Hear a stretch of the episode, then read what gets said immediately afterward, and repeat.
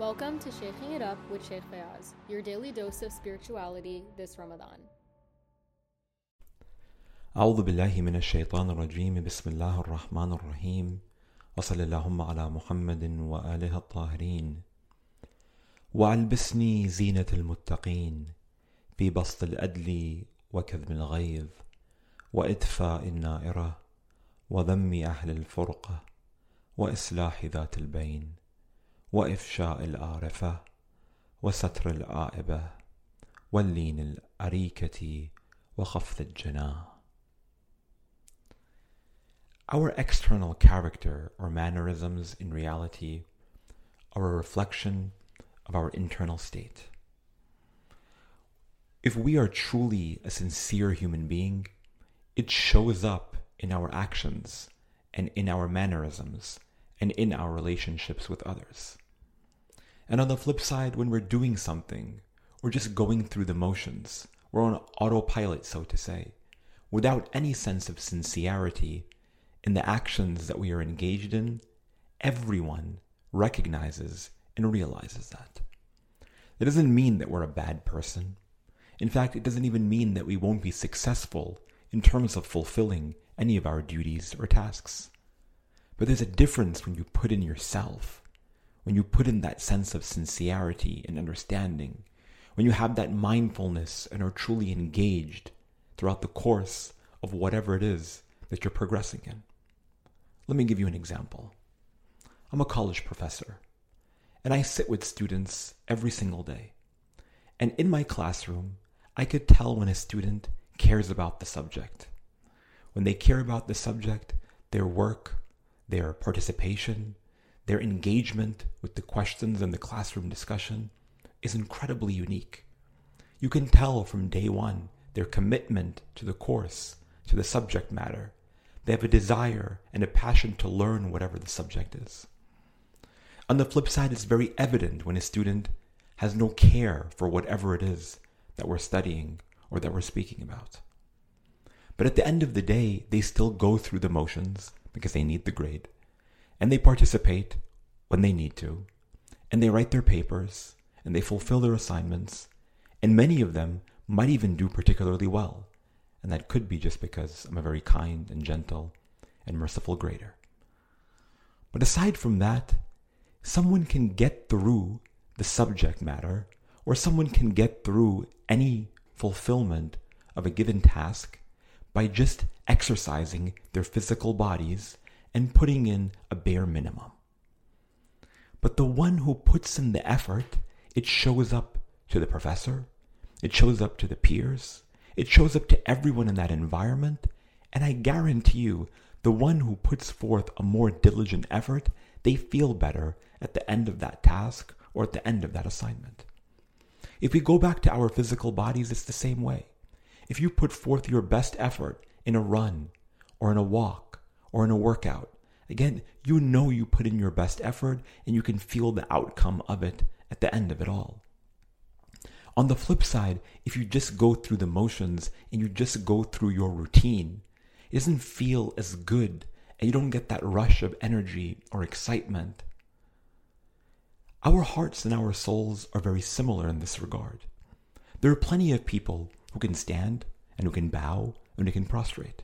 There are plenty of people who can get through the fast because they ate a massive suhoor and they drank a gallon of water at the last second before the time of Fajr prayers.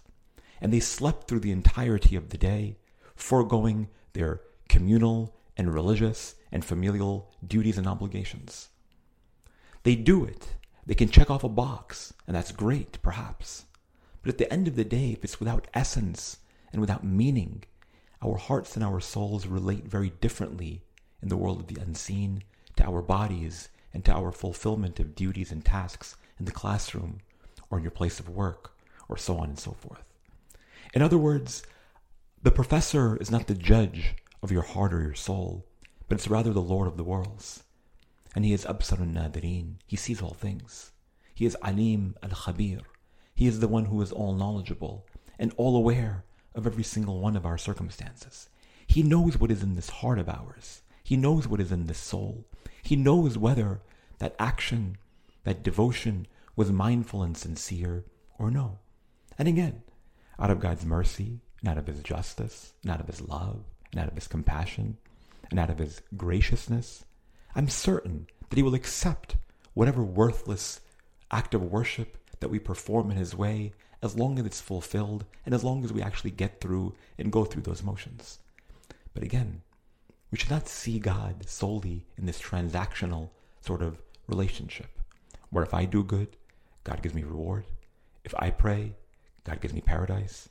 I fast during the month of Ramadan and I can check off a box and tell God, hey, I fasted during the month of Ramadan. No. It should be much deeper. It should be much more devotional. It should be much more touching the core, so to say hitting the essential of what it is that we're looking for. We're seeking closeness and proximity to Allah subhanahu wa ta'ala.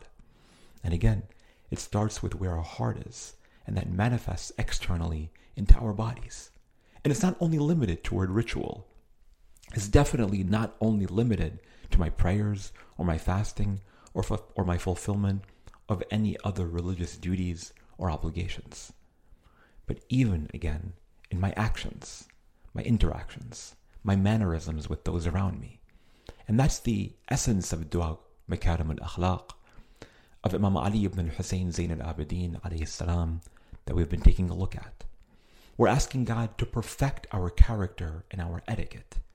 But as we see in this next segment of lines, this perfection of character or etiquette cannot truly take place until and unless we have perfected our internal state.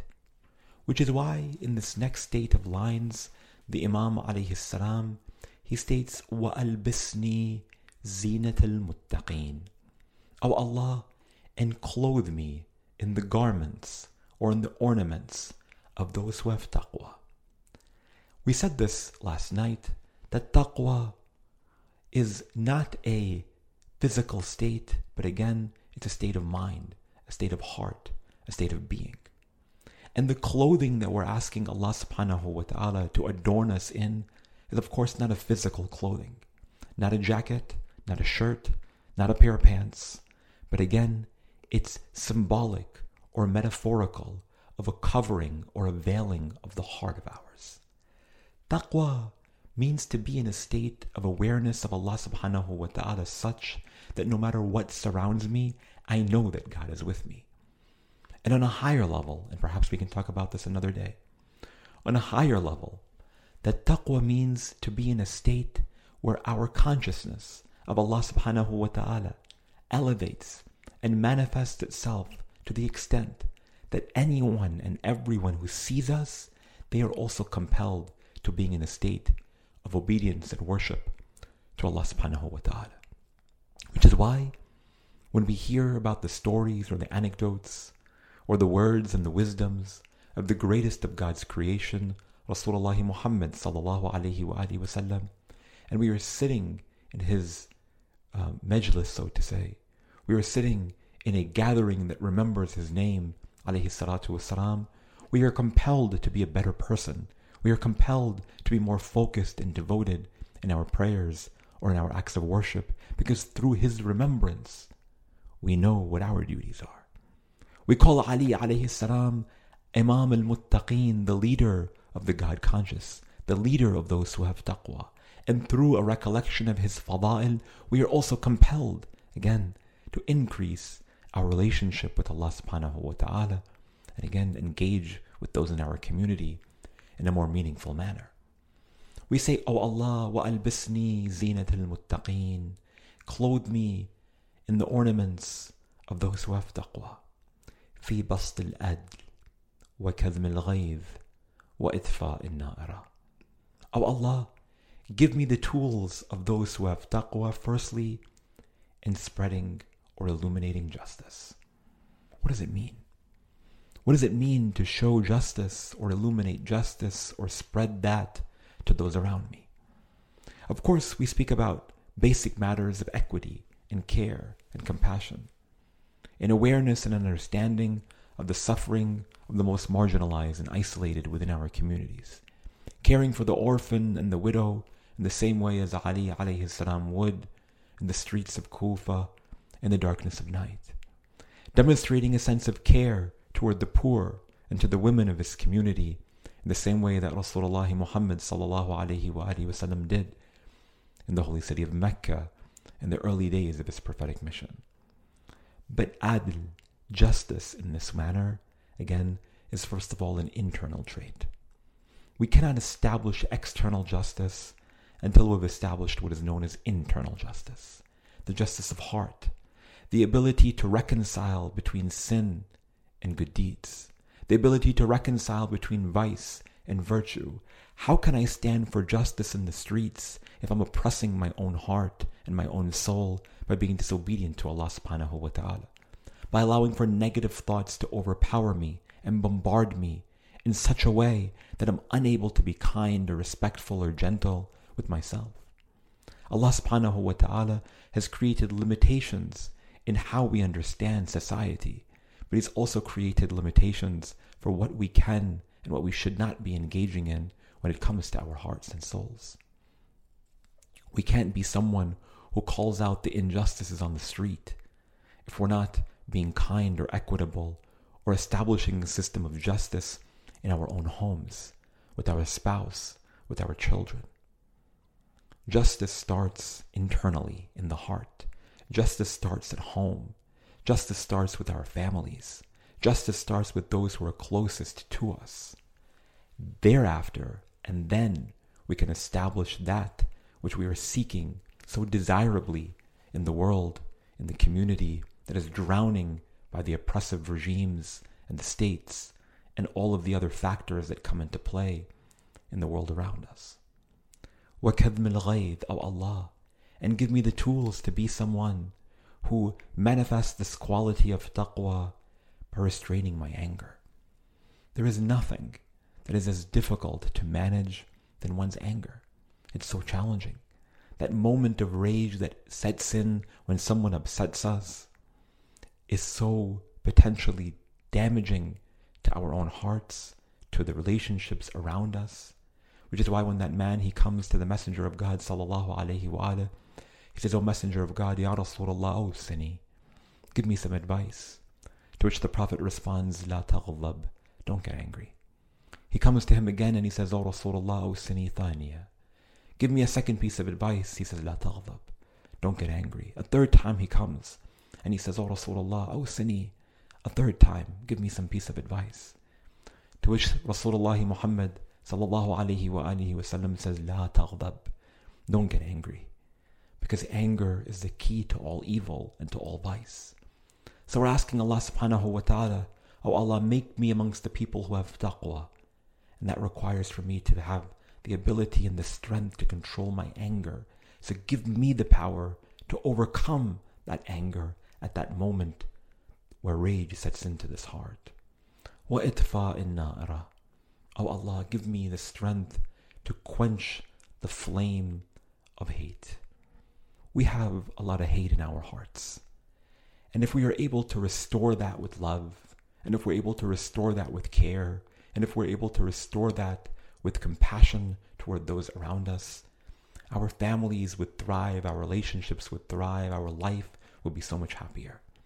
But it starts with us getting again the divine support from Allah subhanahu wa ta'ala such that I don't have that sense of hate within my heart toward those around me, or even towards my own self. Why sometimes we have this animosity to our own souls, to our own hearts, where we self deprecate at any and at every given moment. We look at our physical bodies and we say, I hate myself. We look into our hearts and souls, we recollect our past deeds and sins, and we hate ourselves. Allah subhanahu wa ta'ala, not to sound cliche, not to sound cheesy at all, but God, He loves us. And He cares about us. And He wants our success, undoubtedly, in this world and in the next world. Through a reformation of heart, of soul, through a reinterpretation of who Allah subhanahu wa ta'ala is, we should be able to see ourselves differently as well. This month of Ramadan offers us that hope, offers us that potential, offers us that reminder that Allah subhanahu wa ta'ala chose me to benefit from it. Because He invited us to being amongst His guests within this month. Doesn't matter who I was yesterday. Doesn't matter what sins I come with. This month of Ramadan, the beginning of the day until the end, be it during our fast or do it or be it during our prayers into the darkness of night, are all a reminder that Allah subhanahu wa ta'ala wants our growth and wants us to reform ourselves and to totally shed all of those negative qualities that have adorned our heart in a negative way, such that we are able to fill it and dress it and beautify it with the clothing of the muttaqeen. We ask Allah subhanahu wa ta'ala to support us, to give us the strength, and to allow for us to be the recipients of His tawfiq. والحمد لله رب العالمين وصلى اللهم على محمد وآله الطاهرين for more spiritual content year round, follow Fayaz Jaffer on social media.